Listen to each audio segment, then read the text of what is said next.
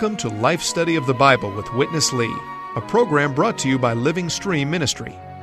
Witness Lee, a servant of the Lord for over seven decades on five continents, culminated his ministry with a 21 year, book by book exposition of the entire Bible, which he called a life study. This life study is the basis of our program today, which includes short portions of the spoken messages given by Witness Lee. Now, let's join today's life study. With us here today again is Francis Ball. Francis, it's nice to have you. Very good to be here again with you. In our last broadcast, Witness Lee pointed out that in Genesis 1, verse 31, on the sixth day, God's response to the creation of man was very good. In today's message, we begin with Genesis 2, verses 2 and 3. We know that God rested on the seventh day because his work was finished. But the question I want to ask you is Did the creation of man also have an impact on God resting on the seventh day? I believe there are two reasons for resting. Sometimes we rest because we're tired, but that's surely not the reason God rested. No, God does not get tired. So, what is the reason for his rest? And what kind of impact does the creation of man have on this? Well, the other reason for resting is because what you intend to do is accomplished. God's intention was to make man in his image for his expression and after his likeness, and for him to have dominion given to him. So when he accomplished this, it's reasonable that he would rest. When God looked on the man whom he created, he said, Very good. God could rest because his glory was expressed, because man had his image, and his authority was also about to be exercised. As long as man expresses God's image and deals with God's enemy, God can rest. However, we have to realize that whatever is mentioned in Genesis is a seed. So this rest is not the complete rest. Uh, the rest spoken of here is a seed that needs the entire Bible to grow and develop. We can say, indeed, that the creation of man had a real impact on God resting the seventh day. God didn't rest because he was tired, he rested because he got what he wanted. Man was a testimony and expression of God with God's image. Man was also able to exercise God's authority. Thank you, Francis. I believe we're going to see more about God's rest in today's life study of Genesis. Let's join Witness Lee. Genesis 1 eventually says, God looked at everything and it says everything was very good. Before the sixth day, it only said good, but not very good. In the last day, God said very good. Why very good? Because he looked at Adam. Because Adam uh, was in God's image and with Adam there was God's dominion. Then after God said this, right away God rested because God was satisfied. This is the last item of the ultimate consummation. That was God rested because he was satisfied. Satisfied with what? With two main things. Number one, the glory of God was manifested.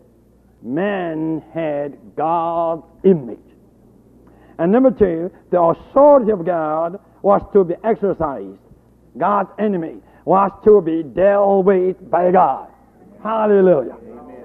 As long as God's image could be expressed through man, as long as God's enemy could be dealt with by man, I tell you, God would rest.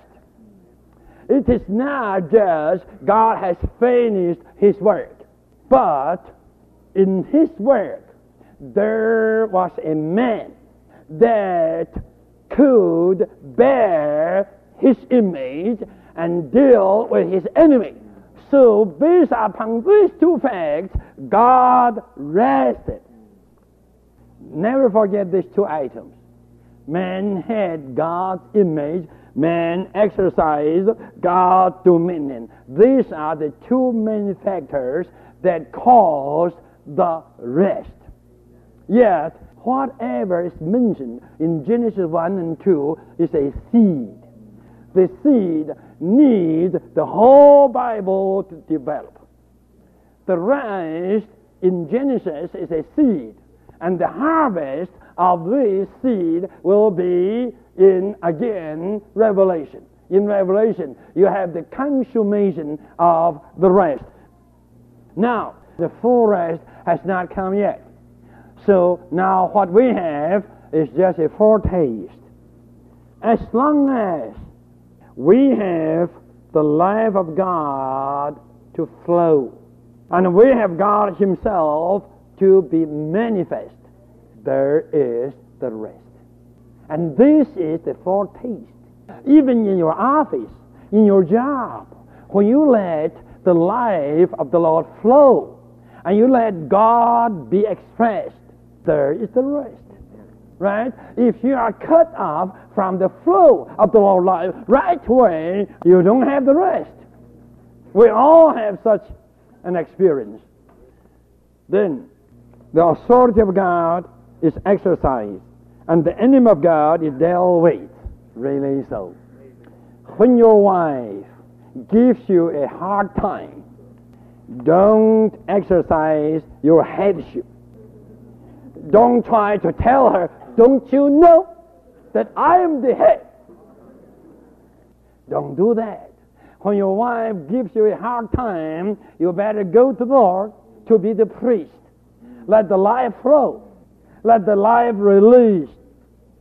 Then the dominion will be there. Then the enemy will be subdued. The enemy will be dealt with. Then you and your wife will have the rest. Francis, let's pause here. I have a question about exercising God's authority to deal with God's enemy.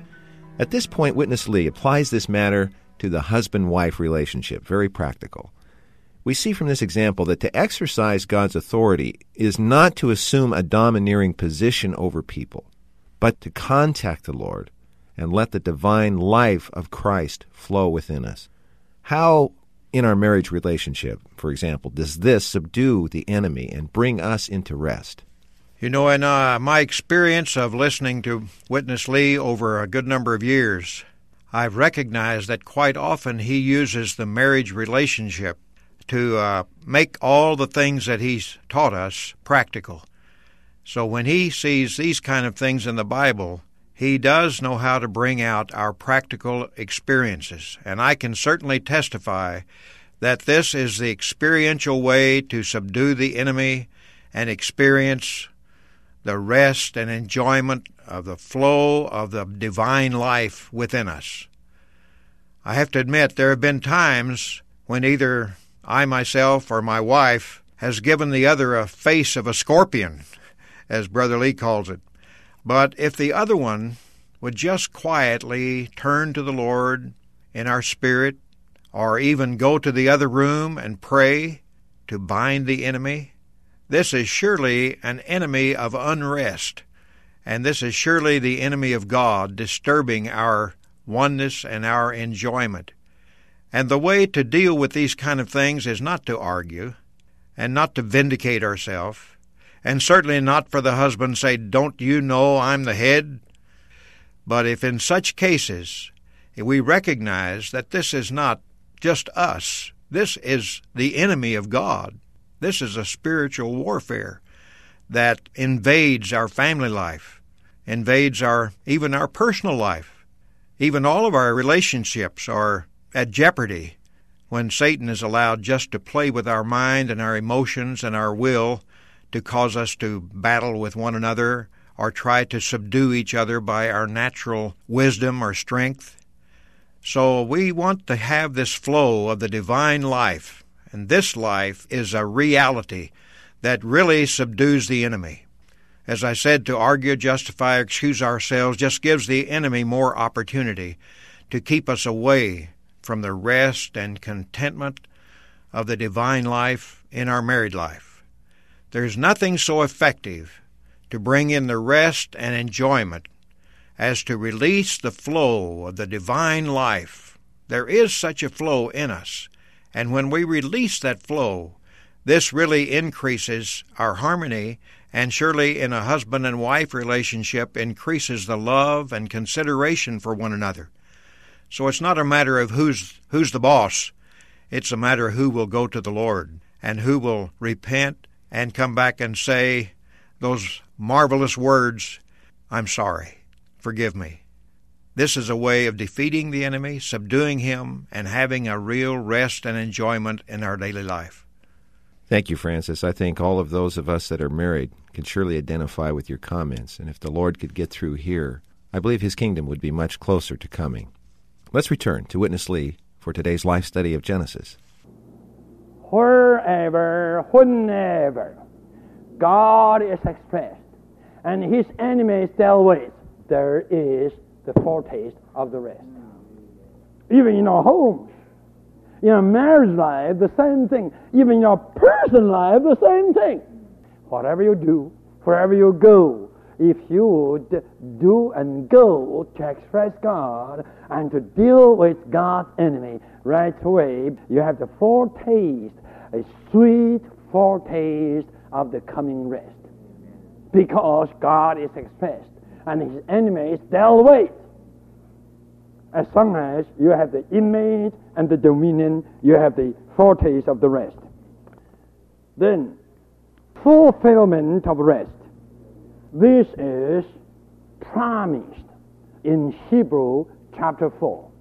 There is a rest kept for God's people, and we all have to labor to enter into that rest. Otherwise, we will miss that rest. I tell you, the way to get into that rest is to have the foretaste today. If you have the foretaste of that rest, surely you will get into the full taste. If you don't have the foretaste of that rest, you will miss the full taste to come. Then, consummation of rest. That is the rest in the new heaven and the new earth something will be consummated in the New Jerusalem. All the redeemed ones, as one body, will express the glory of God for eternity. And all the redeemed ones, as one body, will reign as kings for God for eternity. That will be the consummating rest. The rest in Genesis 2 was just a little tap. The consummation of this rest will be there in the New Jerusalem. Everyone there will be satisfied. Everyone there will have the rest because God will be satisfied there and God will rest there. Hallelujah. I have to say, today the church life is just a miniature of the New Jerusalem the church life is just a foretaste of that full taste. Francis, let's break in again. Concerning the matter of the rest in our Christian experience, can you explain the terms that Brother Lee used foretaste, fulfillment, and consummation? The way to enjoy the foretaste of the eternal rest is by our enjoyment and to pay attention to the flowing of life within us. The flowing of life within our spirit is in our daily life. And this has to transpire in our office, in our family, in our relationships with other people, and I would say particularly in the church life. To take care of this flowing of the divine life within us is a way to enjoy the rest continually in all kinds of situations. So, this kind of experience, I would say, is really the foretaste and while it is a wonderful foretaste, and we should be enjoying it all the time, yet I think most of us would have to admit that it, it comes and goes. But at least we do get a foretaste, and that gives us an appetite for the future. Now, concerning what he said about the fulfillment of this rest, this is to be experienced in the coming millennial kingdom of a thousand years. And here I would just like to remind us all that this is something that we labor to enter into. In Hebrews chapter 4, it talks about the laboring to enter into that rest. That rest is the fulfillment of the rest which was just a little miniature rest in Genesis chapter 2, and which was a foretaste in our church life and in our Christian life. But in that time, in the coming age of the millennium, the thousand years, that will be the fulfillment of the rest. And I believe all of us should have a real aspiration to enter into that rest that will be a glorious time when even Satan himself will be subdued to the point he will be in the abyss. He will be in the bottomless pit. If we are among those overcomers enjoying that rest, we will be here reigning with Christ. Now, just a word about the uh, consummation of the rest. That will be the portion of all the redeemed in the New Jerusalem for eternity. There will be a time for enjoying that rest and its fulfillment in that thousand years, but there will be also an eternity for all the believers from all the ages to enter into the consummation of the rest, which was really started and intended from Genesis chapter 2 and experienced in the present day by resting in Christ as our rest. So, all this process is to bring every believer all the Christians, all of God's people, into a oneness with God for eternity. That's the consummation of the eternal rest. Thank you, Francis. Let's rejoin Witness Lee for the conclusion of our life study. Now, we go on. The last point that is, man also rested with God. If you read Genesis 1 carefully, you could see after man was made, God only said, Something here for you to eat. Man got satisfied. When man came out of God's creating hand, right away, man got into the seventh day. And the seventh day to God was the day of rest. And that was the seventh day to God. That was the first day to man. What does this mean? This means God works everything for man to enjoy. Man didn't join in God's work, but in God's rest. Hallelujah. Amen. Don't think that you can do something. God doesn't need you to do something. God has plenty, plenty riches that need you to come to enjoy. Amen. Don't come to work God will say, Stupid child, I have no work for you to do, but I have a lot of reason for you to come to enjoy. Amen. Come to join me in the rest. My seventh day is your first day. I worked for six days. Then I'm going to rest. Hallelujah. You come and join me in the rest. Let us go together and rest. And men did. How about this? I spent quite much time to find out my after man being made, man did what? I found out man did nothing. But two things eating and resting. after man was made, man just eat and rest. After you got saved, you always think you are going to do something. Forget about the doing. Get about the doing. Come to eat Jesus. Come to be satisfied. Come to join God in His rest. God would say, little child, forget about your doing, forget about your working. I have done everything. Now is my time to rest. Would you come to join me in my rest? How about this? Hallelujah. Now, the Sabbath was made one thing. You know the stupid Pharisees? They made every man for the Sabbath. The Lord condemned them. You are absolutely wrong. Man was not made for Sabbath, but the Sabbath was made for man. Our destination is a Sabbath. Man's destination is not work. Man's destination is a Sabbath. Man rests because God rests. Whenever God is satisfied, surely you are satisfied. Whenever you are satisfied, you rest. That proves God rests.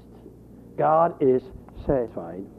Man rests when God's work on man reaches his goal. Don't try to work, but take care of one thing that you have to let God reach his goal. And what is God's goal? That is to have his image expressed and to have his dominion exercised.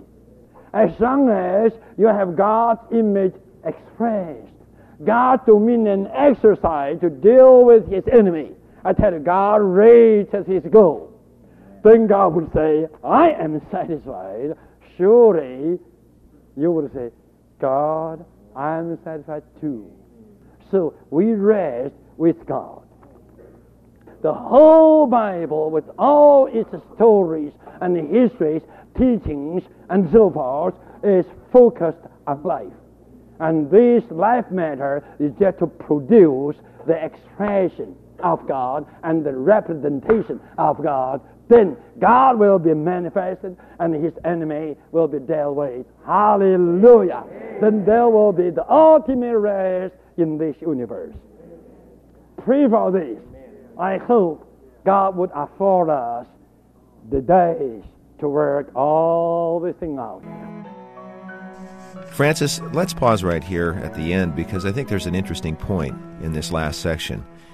Witness Lee paraphrases Mark 2, verse 27, where the Lord says that the Sabbath came into being for man and not man for the Sabbath. What does this mean? What's the significance of this verse in the context of today's message? He talked about those foolish Pharisees that really made the Sabbath a law and a burden and made every man for the Sabbath instead of the Sabbath for man. God's intention in His rest is brought out first in His creation in Genesis 2, as we mentioned, and then also we mentioned that type of the Sabbath in the Old Testament. You can uh, read Exodus chapter 20. You can see that was a rest, but it's still a type. The Old Testament picture is there. This was because under the law, man was to stop all his work and, on the other hand, be submissive to God's authority. So that Old Testament rest was a type. Then in the New Testament, you have the Lord's Day, commonly called Sunday. But the Lord's Day in the New Testament, as in Revelation chapter 1, verse 10, and in 1 Corinthians 16, verse 2, it refers to this first day of the week being so important. And uh, Witness Lee brought out in his message uh, such a marvelous realization that God's rest day, last day, was man's first day. The day God rested was the day man began. So our fresh beginning with the Lord is is really pictured in the first day of the week. So this is not a matter of keeping days. This is not a matter of arguing over Saturdays or Sundays. We surely lose when we argue like that. We just lose the rest and enjoyment as a foretaste. Uh, we will also miss the rest of the fulfillment in the millennium if we take this kind of way of arguing, of justifying, of dividing, and making issues over matters like this that divide Christians. We want to keep this rest. We want to enjoy the fulfillment of the rest in the coming age, and we have the assurance that we will enter into that eternal rest in the eternal stage. Rest as a reality is a very marvelous subject, goal, and anticipation for our daily living, for the coming age, and for eternity. Thank you. You have been listening to the Life Study of Genesis with Witness Lee. If you would like more information about this program, then please call 1 888 Life Study. That's 888 543 3788. Or write to Living Stream Ministry, Post Office Box 2121, Anaheim, California 92814. You can also send us email at radio at lsm.org. For a free download of this program, or to find more information, visit us online at lsm.org. If you've enjoyed what you've heard from this life study of Genesis, then we encourage you to freely distribute this program. It's available in MP3 format. Again, it can be downloaded from lsm.org free of charge.